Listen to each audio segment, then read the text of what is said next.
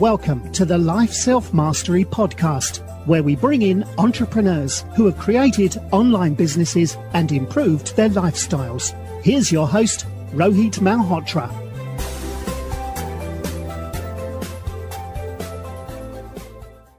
Hi everyone, this is Rohit from Life Lifestyle Mastery, and I'm excited to have Richard Bronson, who's the founder of 70 Million Jobs. Richard served as director of Defy Ventures, uh, which is an organization dedicated to providing incar- incarcerated men and women second chances upon release. Before that, he was the co-founder of pop- popular nostalgia website DoYouRemember.com. His career began on Wall Street, where he managed money at Lehman Brothers and Bear Stearns. He eventually went on to found Biltmore Securities, a registered broker dealer based in South Florida, Richard Group uh, Biltmore to nearly 500 employees, generating $100 million in annual revenue. Welcome to the show, Richard.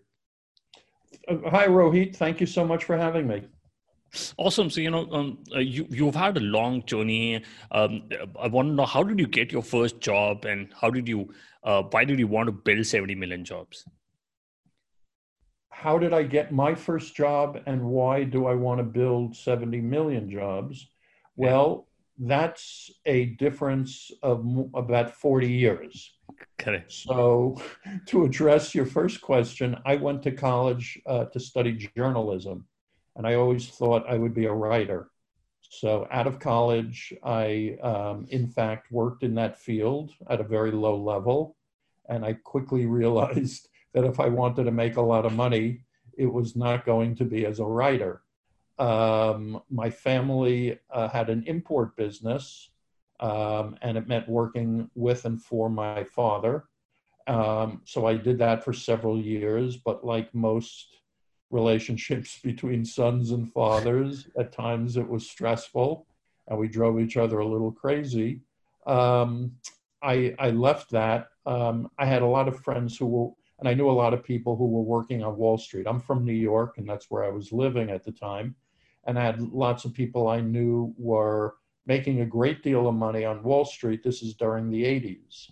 And um, I uh, was able to get a job initially working at a large investment banking firm.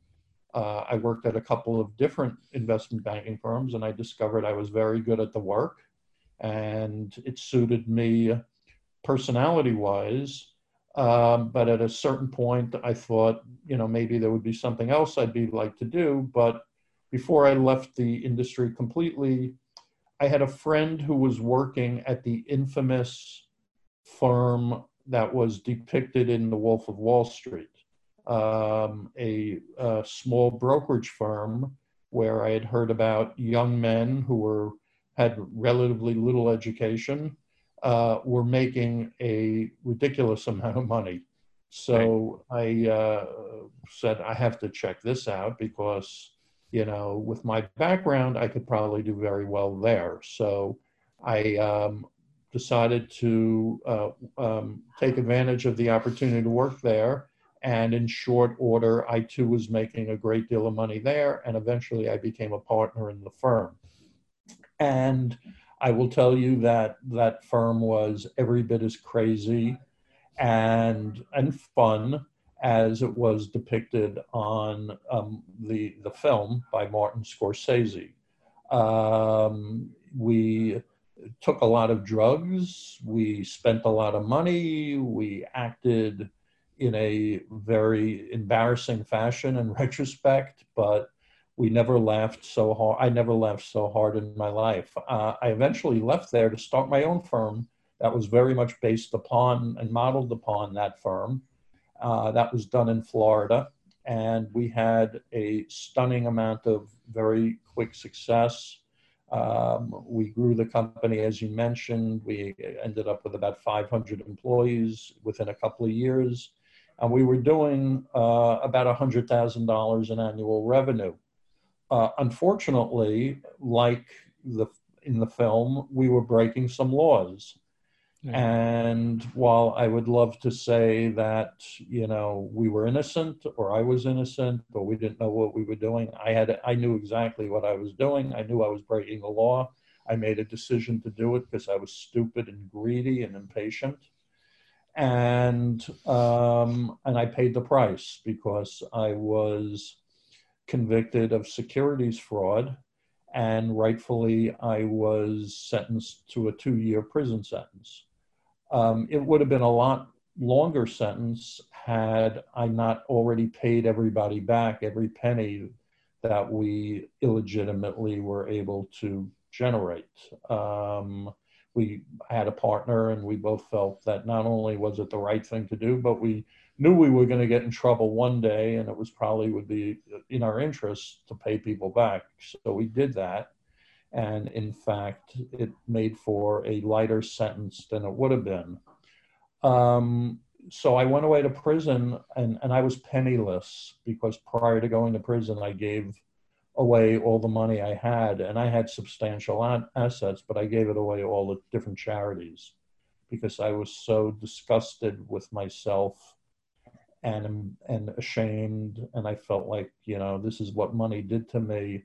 So I you know thought it was a very dark time, needless to say. So I gave everything away, and when I came out of prison, I was completely penniless and homeless, um, which was quite uh, uh, a, a, a, huge difference between my life before, which involved private jets and Ferraris and a very, you know, luxurious, opulent lifestyle. Uh, when I got out of prison, um, at least um, I'm very happy to say I learned about a lot about humility. It's impossible not to learn about humility when, you know, you're scrubbing the toilets for a hundred people. Right. Um, so I came out of prison penniless, but a changed person. And it took me a while, um, though, to figure out what to do with my life. And it was very, very hard. You know, friends that I thought were friends had disappeared, and business opportunities completely dried up. Nobody wanted to have anything to do with me, um, which I understand. Um, but I was lucky. I eventually, after a few years, found a home working at the, a nonprofit that is in the reentry space, as you mentioned, Defy Ventures. And that was really very, very satisfying work. And um, I was able to do good things, you know, that I felt that were karmically uh, in my interest. You know, I studied Buddhism and I'm very, very much concerned about, you know, the implications of my past behavior uh, and what that means for my future, and to do whatever I can do to try to settle the balance a little bit, you know. So um, I felt like I was doing that, but I couldn't help but know that despite our best efforts of this well intentioned nonprofit, and many like it, we weren't really accomplishing a lot. Um, unemployment among the formerly incarcerated has never been higher in this in the United States, and that's in a an environment where, for the rest of the company, unemployment has never been lower. But for this population, it's almost thirty percent, and you know it was clear to me we were sort of losing the war, and unemployment for this population generally results in recidivism. You know, people are rearrested if they don't have a job. So I thought there was a better way to do it. I thought if we could do it, you know, utilizing technology, if we could do it on a national level, and if we could do it a lot more aggressively than it had been done before, you know, maybe we could make a big difference. So I left my nonprofit job and I launched um, 70 million jobs in New York. And as you mentioned, almost immediately, um, Y Combinator reached out to me. Y Combinator is the preeminent, internationally preeminent early stage investor and accelerator program that's right. based in Silicon Valley, Valley, as you know. And that was a great experience. And at the end of it, I was able to raise the funds, seed round, to begin building my business. Interesting. You know, uh, I love the transparency where you you talk about uh, what had happened uh, during the brokerage firm that you were running, and you know, uh, uh, uh, I've done my MBA, and then I got into a broking firm myself, and then I, up two years after doing this retail broking thing, I, I got tired and got into startups, but, but but nevertheless, you know, uh, you know what, what would be the learning for for somebody you know trying to build their own companies and trying to build their careers? And what what are the uh, what, what what would the advice would you give to millennials or gen z's who who want to grow fast? Uh, you know it, uh, you know there's a lot of pressure in tech company tech industries as well in financial industries to to get those sort of uh, profits or margins you know what advice would you give to young people who are around 25 years old we have seen in 2008 how the subprime mortgage uh, crisis had happened and, and you know mm-hmm. these sort of things keep on happening if after every you know five or ten years what what yeah. advice would you give to them um, um, I'm, I'm frequently asked that question um, and I and I do have thoughts on it. Um, you know, certainly that are informed by my personal experiences, lessons I've learned the hard way. Um, my overriding piece of advice is that people should pursue their dreams, their biggest dreams, with ardor and passion, and to a certain extent, suspend um, logic you know, when they're making these decisions. The startup world in general, as you know, is a very, very, very chancy, um, you know, path to take where, you know, very few startups um, actually, you know, are uh, successful.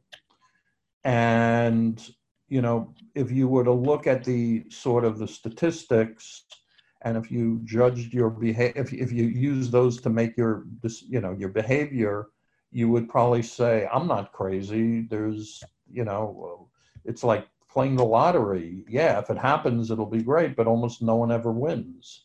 So, you know, that's why parents are put on this earth to tell their kids not to do crazy stuff like that. But I believe, you know, that there are certain people, and I always felt connected to it, were sort of born with this feeling that exists somewhere within them that there's something, there's a special reason why they were put on this earth, that there's perhaps greatness in them, that they're capable of it, that there's a destiny that awaits them, and to me, the only difference between people who achieve that destiny and the and the people who don't are the ones that that you know achieve it at a at a particular moment in their life, sort of suspended logic, and said, "I'm going to go for it."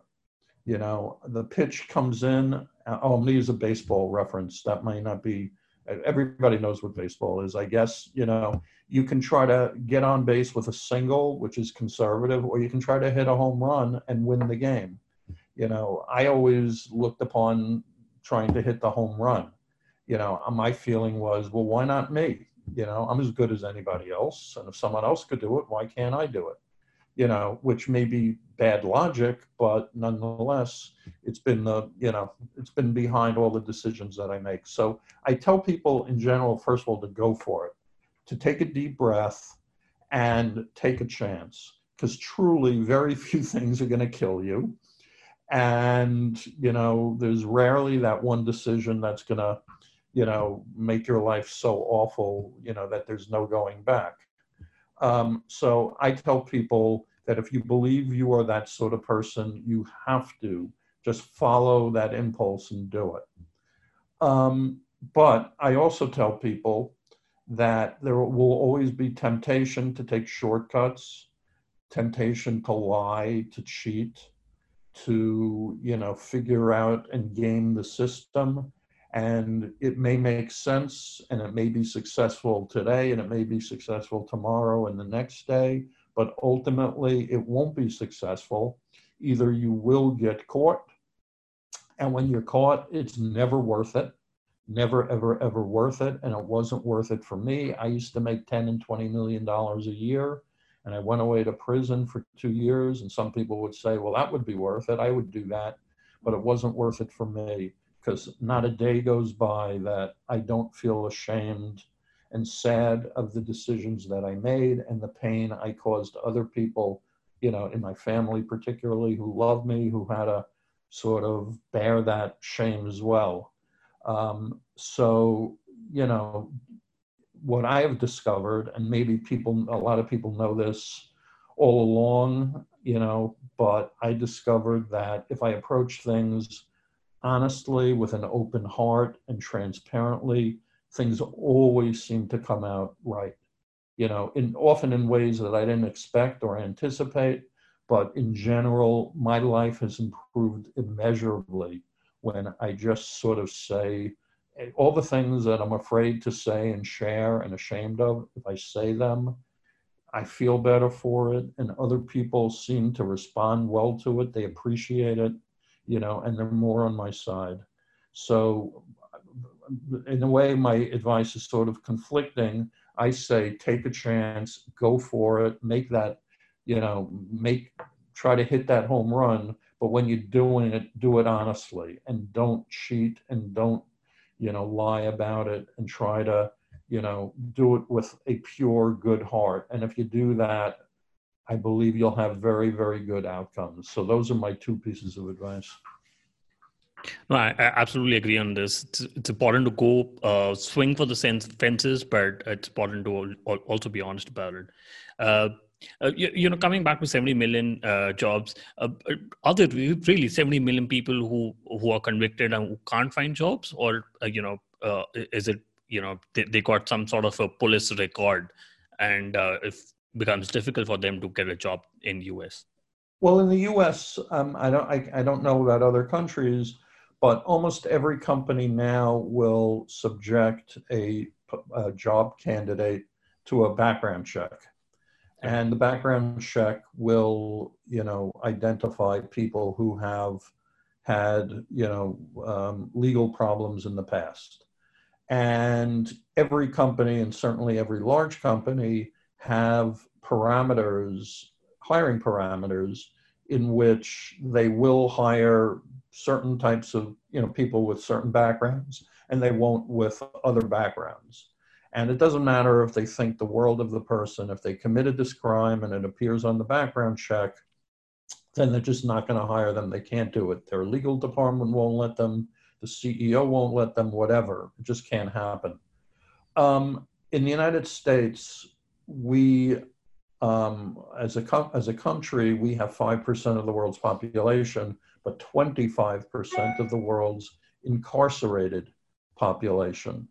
Um, and our criminal justice system, in many ways, is worse than in China or North Korea or Russia or Afghanistan or places that you would think would have the worst of the worst, we have the worst of the worst. The way we treat our prison uh, people who are incarcerated, the, the length of their sentences, you know, on and on and on. And in many com- countries, you serve your, your time, you do your sentence, you come out, and then, okay, I made a mistake. I'm going to get on with my life. I want to lead a productive life going forward. We don't even let people do that. Um, it's in a sense people serve a lifetime sentence that they can't get out of. So there are 70 million people in this country, one in three adults, which is a spectacular, stunning statistic. One in three adults have a record in the United States. And they all have this stigma and they all have a problem getting a job. So we try to help them. We, we can't help everybody because as I mentioned, certain people have backgrounds that almost no company will tolerate. And, you know, we, we approach this as a for-profit thing. So, you know, we choose to get involved with people that we actually think we can help. It doesn't matter what we think about them. If no company wants to help them, you know, we that's not a basis for a business, obviously. So we work with people who have this stigma, who we believe we can help get a job and we work with some of the largest companies in the country. We have about 11 million people with records in our community. And we've been successful in a short time and getting thousands of them jobs. Um, so, you know, we're very, very proud of that, but we're really proud uh, to have the opportunity to work with these folks. Um, for the most part, you know, people with criminal records didn't wake up and say, I want to commit a crime. You know, they were born into a situation where it was all around them and maybe family members were involved. And there were few other options where in my the way i was brought up and, and i don't have any of these excuses at all uh, right. i was brought up in an environment that assumed i would go to college and i would lead a productive successful life. But the people that we work with had i mean that had that has nothing to do with the world they grew up in you know, it was much, much worse. Probably both parents weren't around, maybe neither parents were around. And the only signs of success that they saw, whereas I saw people who were driving Porsches and going to work on Wall Street, they saw people on the street selling drugs who were successful, and that was their role model. And insofar as they had, they didn't see any other opportunity, that's what they pursued. You know, who knows? They could have been mm-hmm. Mark Zuckerberg in a different environment. Absolutely. But you know, these these people, after serving their time, they come out. All they want to do is start over their life. Give me a chance. I'm going to work hard. I'll do my best. That's the way most are, and it breaks my heart when you know I see people who have good intentions who just have the door slammed in their face over and over and over and over you know so the the opportunity to help them i feel very we, me and my team feel very very fortunate. And and we feel better you know for knowing them and seeing how they deal with their adversity uh, yeah, so so Richard, I wanted to understand: are there other competitors in your uh, field as well? I, I, think there are a lot of other non-profit uh, co- uh, companies uh, who are trying to solve the same problem. So, uh, are there other competitors also, the same startups who are trying to same, solve the same problem?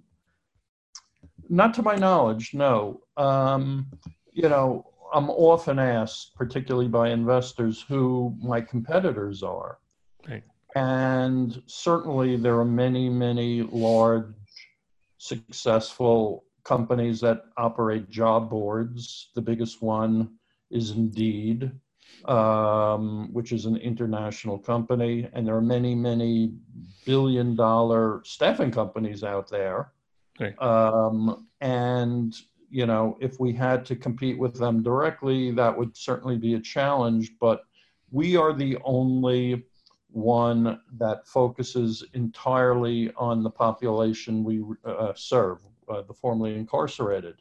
Now, um, there are many, many hundreds, if not thousands, of nonprofit organizations and community organizations that um, help people who um, are newly released from jail or prison.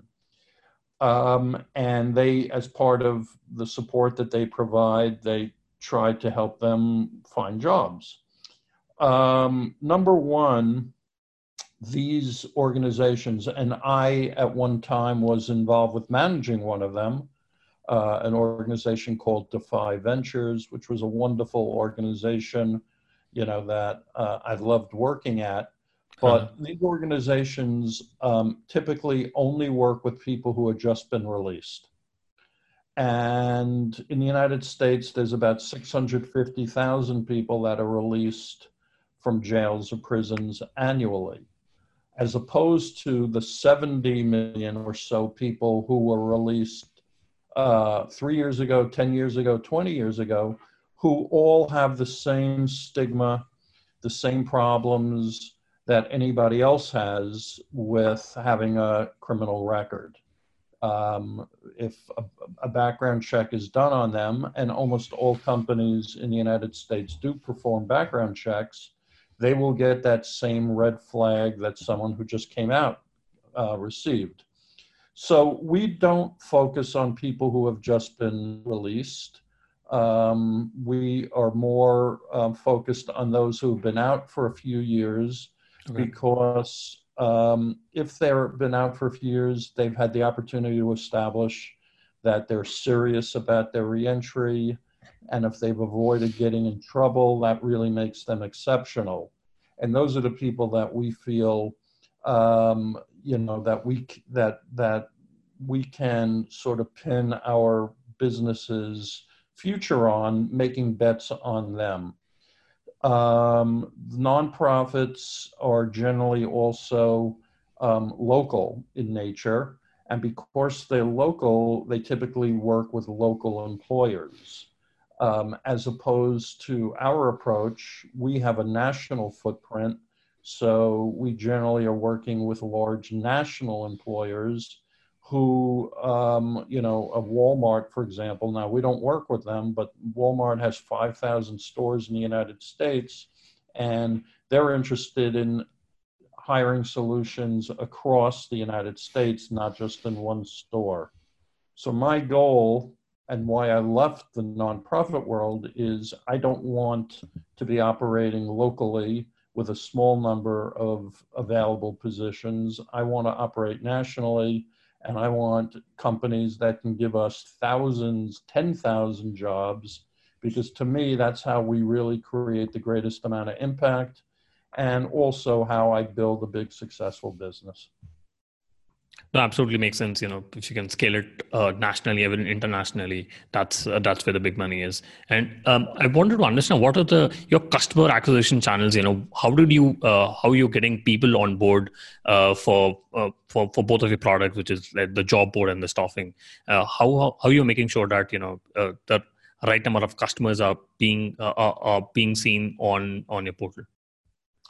When you say our customers, we since we have a two-sided marketplace, we really have two customers. Okay. We have job seekers on one side, and we have uh, international. Uh, we have employers on the other side who have the jobs. So you know, as I think I mentioned, we have millions of job seekers already in our community, and we get that, we acquire them mostly because um, all of these organizations around the country send their people to us, or they send people to us who went through their program five years ago, you know, uh, because they know that there's a very good chance that the, the, the individual is unemployed or underemployed. You know, um, there's a high likelihood of that. Too. But I, th- I think you were really asking from the employer side or the demand side, how do we do it? Right. And we do it a number of different ways. Um, we do outbound marketing of a variety of methods. We do ongoing email campaigns or drip campaigns where we send a series of targeted emails, we send um, messages to voicemail, uh, we follow up with phone calls. Um, so that's so that's one channel. Um, we advertise uh, on Facebook and we advertise on LinkedIn, and we're going to be doing advertising on Google with AdWords.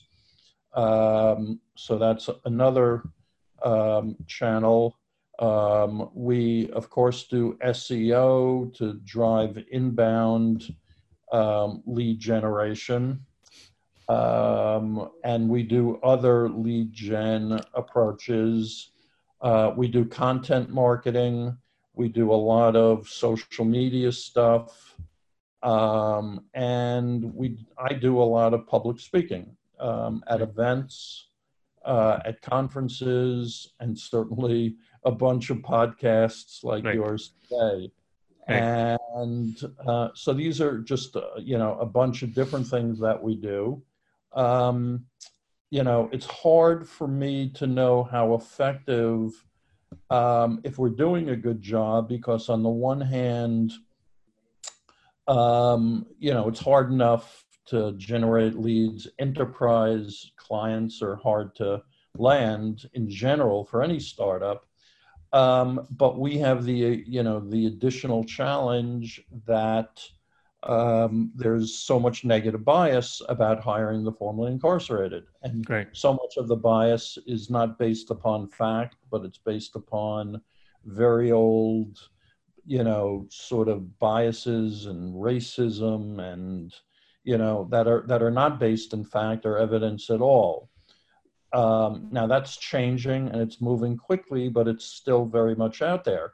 So there are times when I feel like, my God, we're doing a terrible job with our marketing. Um, and then other times I feel like, my God, nobody could be doing more than us because you know, given the challenges of the space that we're in. The um, the compensation, or the only, you know, what we do have going for us, as I mentioned, is we're at least not competing with others, or at least currently. So we never, you know, almost never are we in discussions regarding pricing, for example. You know, that's never the issue. The issue is, you know, is the company ready to take on these people with their backgrounds? And um, because they need, they definitely need people, and the job they have jobs that need to be filled. So that the need is there. The biggest, you know, issue is selling them on that this makes good business sense for them. Got it. And uh, you know, uh, uh, one of the most interesting things about the company is that you've been able to raise uh, more than a million dollars of funding uh, from some key investors like you know Founders Fund and Y Combinator. Um, in fact, what really impressed me is that even at uh, at you know more than 30 years of experience you've you got into y combinator and you were accepted and you also managed to get funding from founders fund how, how did you manage to you know uh, look into Y Combinator as as an uh, you know uh, as a part of uh, you know them grooming you, and how was the experience uh, at Y Combinator? Oh, well, the experience at Y Combinator was amazing. It was great, and I urge any company anywhere in the world at any stage they're in to apply. Okay. Um, because um, they have um, done and helped me and my business so much. Um, when I launched my company, quite frankly, I knew very, very, very little about the fundraising process. Right. Um, I had no idea how how you uh, work. Excuse me, let me turn that off. I had no idea how you work with um, professional investors like VC firms or even angel investors. I had no idea how a round works. I had no idea about pricing. I had no idea about the different um, securities, you know, that you could employ to raise the money with, you know, and the laws that surround them. Um, I really didn't know what I was doing. And it's complicated and confusing from the outside um, and it almost seems sort of like you know it's a work of art but not science right. to understand it but in fact there is a logic there is a procedure and going through y combinator definitely cleared up a lot of that mystery um, it also provided a huge amount of credibility um, whereby there was you know a social credibility that you know, if Y Combinator accepted you, then that therefore on you know on that on that basis alone, you know, meant that you were credible and worthy of attention. Um, y Combinator receives you know thousands and thousands of applications. And you know it's a very tiny percentage of companies that they uh, accept. So the so the feeling generally is is you know these people know what they're doing, and if they've accepted you, that must mean you know you're you're you've got something going on. Um, I I often jokingly will say that going through Y Combinator, I, it made me feel like I was a made man in Silicon Valley, and I don't know if you know what that expression refers to, but it's you know if you get accepted into the mafia, yeah, you become yeah. a made man you know, you're one of us and you're part of the club. And that was the same as it relates to being a tech startup. You became part of the club. So, um, Y Combinator um, is a three month um, program that occurs. Uh, they do it online to some extent. They have the summer uh, classes that they're providing now, and lots of companies are participating remotely. Um, but the actual main program is, is takes place in Mountain View, California, which is in Silicon Valley, and it ends by um, their demo day, where every company, pretty much every company that goes through the program in that that you know that batch, as they call them, um, presents their company in person to an audience of pretty much every important venture capital firm that's out there, and those who aren't in attendance are watching it online. And it's a very valuable information uh, invitation to a VC firm to come there. Um, they feel like they have to be there because companies like Airbnb and Reddit and Dropbox and Stripe and you know so many others have gone through the program. You know they have 20 or 30 unicorn companies in their portfolio already. So you know if if if you're an investor, you got to be there. You can't miss out. And they create this level of excitement and demand, and it's all around so you get that fear of missing out, that FOMO effect occurs. So that when I did my pitch, as I was getting off the stage after giving my three minute demo day pitch, I already had people texting me on my phone telling me how much they wanted to commit to my raise. Um, so that was pretty amazing, you know, and frankly, I became spoiled from that. I, I thought this is easy and I'll never have trouble raising money again. Of course, over time, the excitement sort of you know wears out, and then there's a new batch of of companies coming in, and they're getting the attention and all the excitement. So you know, uh, but but I, as I say, I encourage everybody to apply. You know, they uh, Y Combinator travels throughout the world to set up times to meet with founders and it, you know, some people think I'm too early uh, or I'm too late or whatever, and there's no two at all. They they have taken all sorts of people. They had someone in my batch. These were high school kids who were like 15 years old, who co-called at the time the president of Y Combinator, whose name was Sam Altman. Yeah. And they got him on the phone and they pitched him on their company, and he he, you know, invited them to come to Mountain View to meet, and they were accepted in the program while they were still in high school. No. So there's it's never too early, it's never too late, and you know they take all different types of companies. They're looking for exceptional founders, people who are bright, who have a lively imagination, people who you know want to learn from their marketplace and are not sort of, you know, don't have a huge ego that they know best. You know, they they taught. I, I I gained so much wisdom from them. I I could go on and on and on. You know, people say, "Is it worth it?" I would have paid them rather than them investing in me because it was that worth it. No, absolutely. Y Combinator gives uh, a sort of credibility, uh, which which is which is like they're almost like the Harvard and Stanford of uh, of entrepreneurship. Exactly. Um, yeah. and uh, you know, you you also raising uh, using a crowdfunding platform like uh, Republic to raise you know funding. So why why go through a crowdfunding platform? why not raise fund, funds For from a couple of reasons. Um, first of all, you know, money is money, and as a founder, the most important thing is to do the things you need to do to keep your company alive and to grow it.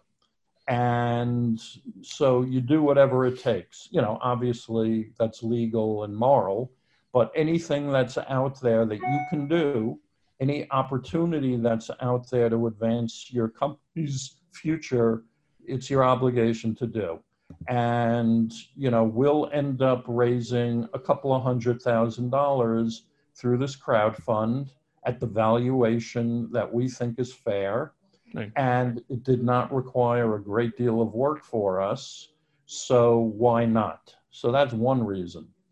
Um, the other reason is that you know typically the investors that you that you get through a crowdfund are smaller investors. They're certainly not VC firms. VC firms don't invest in crowdfunding. They right. invest directly because they're writing you know large checks. But we have lots and lots of people who really believe in our mission and want to participate. And for them, it's almost it's almost not an, an investment; it's more of a donation because they're more concerned about our mission. and that resonates with them. And they want to help, and they believe that what we're doing is important work, and they want to participate. So through this current crowd fund, we have already something like 500 investors. Right. Now, thank God they all get grouped together and they appear on our cap table as one investor. But right. still, it means that 500 smaller investors, people who maybe don't have a lot of money, they wanted to participate because it was important to them and they believe in it. And I am really, really appreciative of them and I'm moved by them. And I, you know, want them to be involved and I want their support. It makes me and my team feel great that so many people have that kind of belief. And, um, you know, you never know where, where that goes. We've had other large investors who have heard about us through the crowd fund.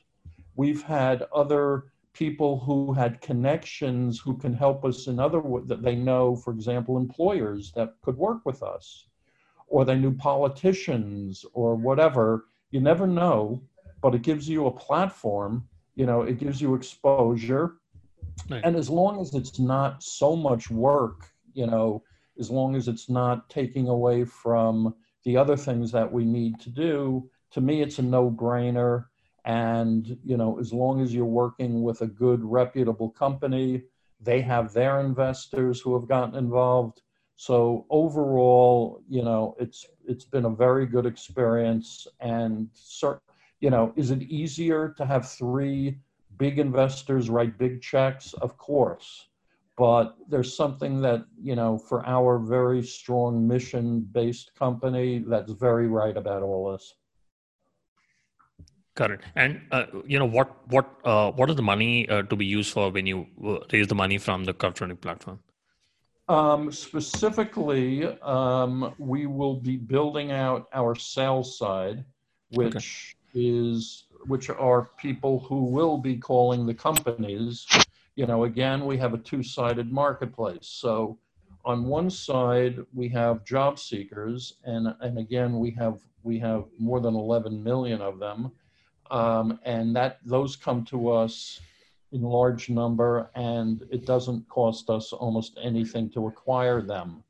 We need to have, in a two-sided marketplace, you want to match up you know both sides the supply and the demand. And it's always the you know which comes first the chicken or the egg? That's the famous reference when you're dealing in a marketplace business.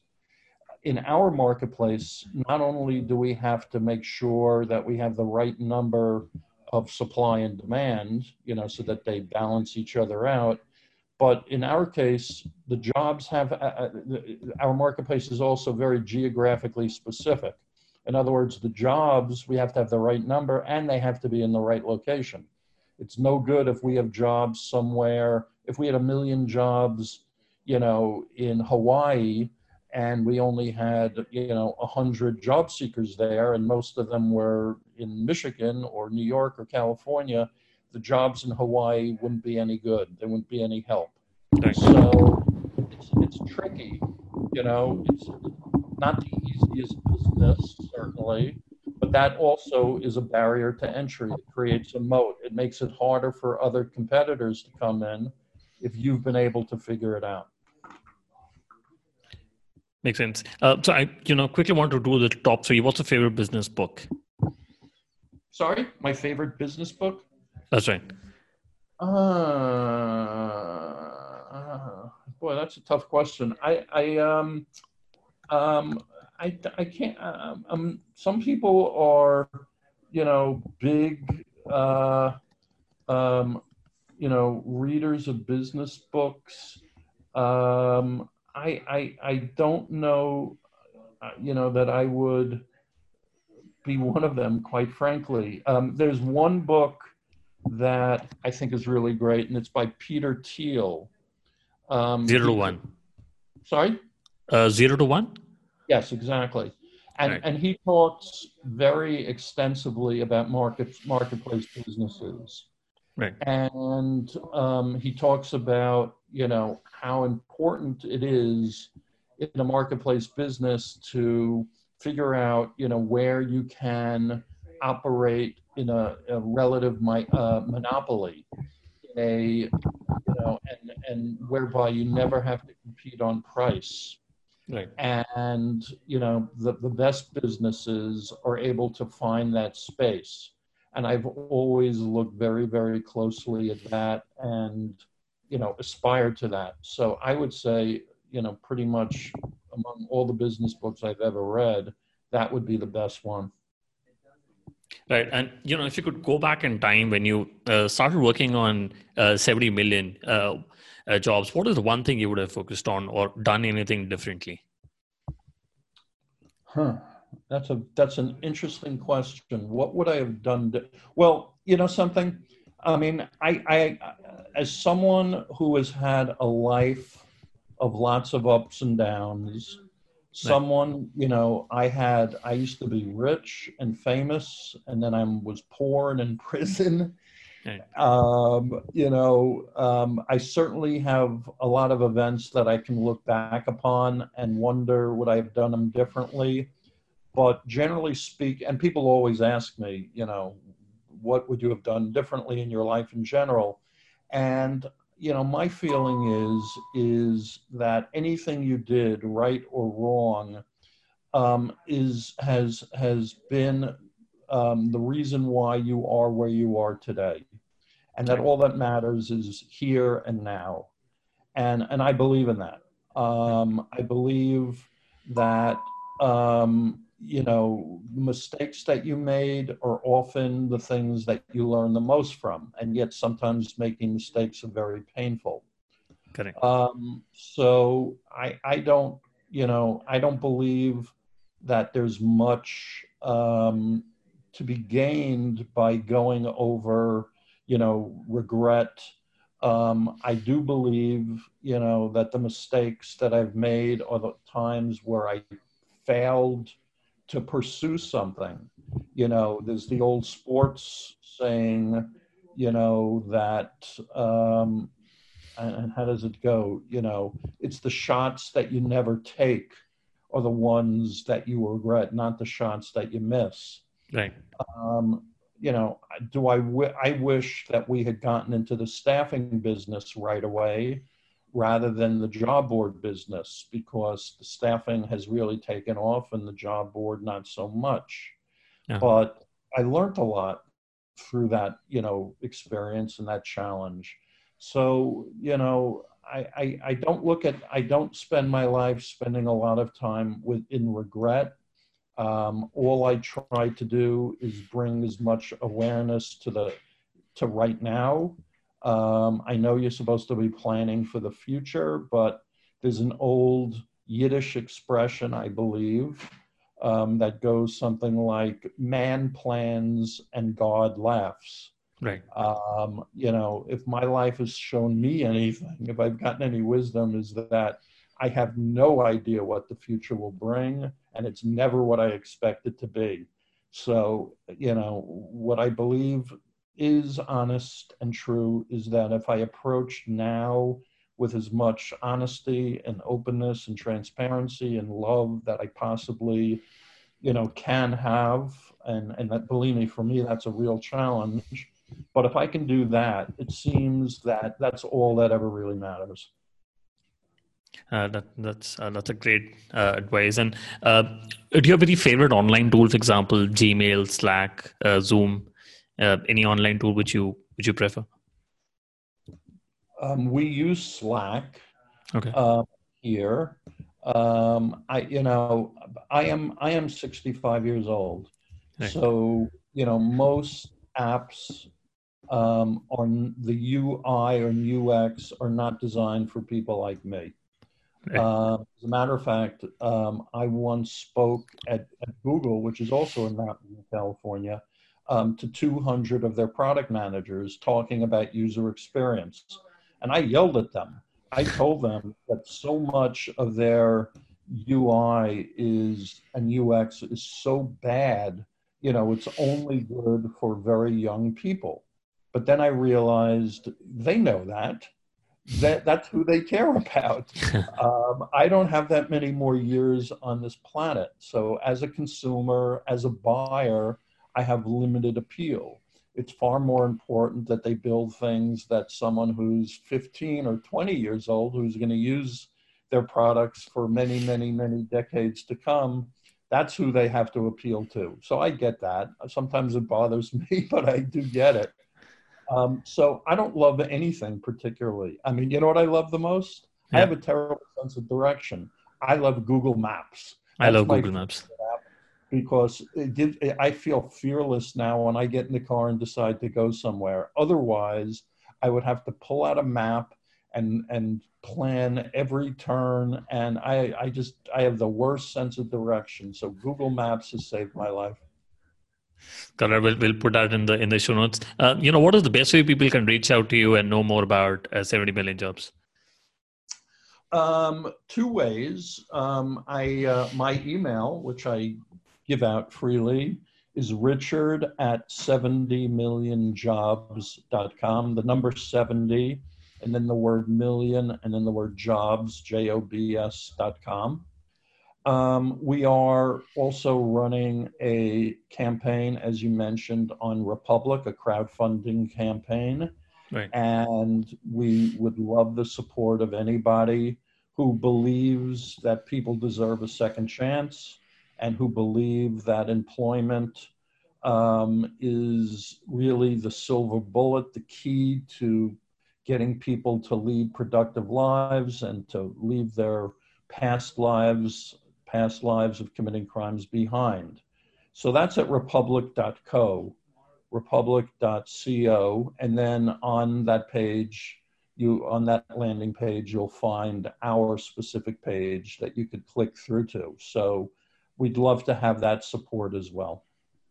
So, you know, I'll, I'll also put that in the show notes. Uh, thank you, Richard, for, for coming onto the show. I was really inspired by your journey, uh, that how you're trying to solve this this big problem, and uh, you uh, you're full of life, and I, I love that you know you you building something so amazing at this time. Thank you so much okay. for coming onto the show. And thank you so much for having me. The best part of my job is getting to talk to people who also have a big heart and and you clearly do. So thank you for your help and continued success in everything you do. Thank you. Bye bye. Thanks for listening to the Life Self Mastery podcast, where we teach you how to start and grow your online business. For more information, visit Rohit's blog at www.lifeselfmastery.com.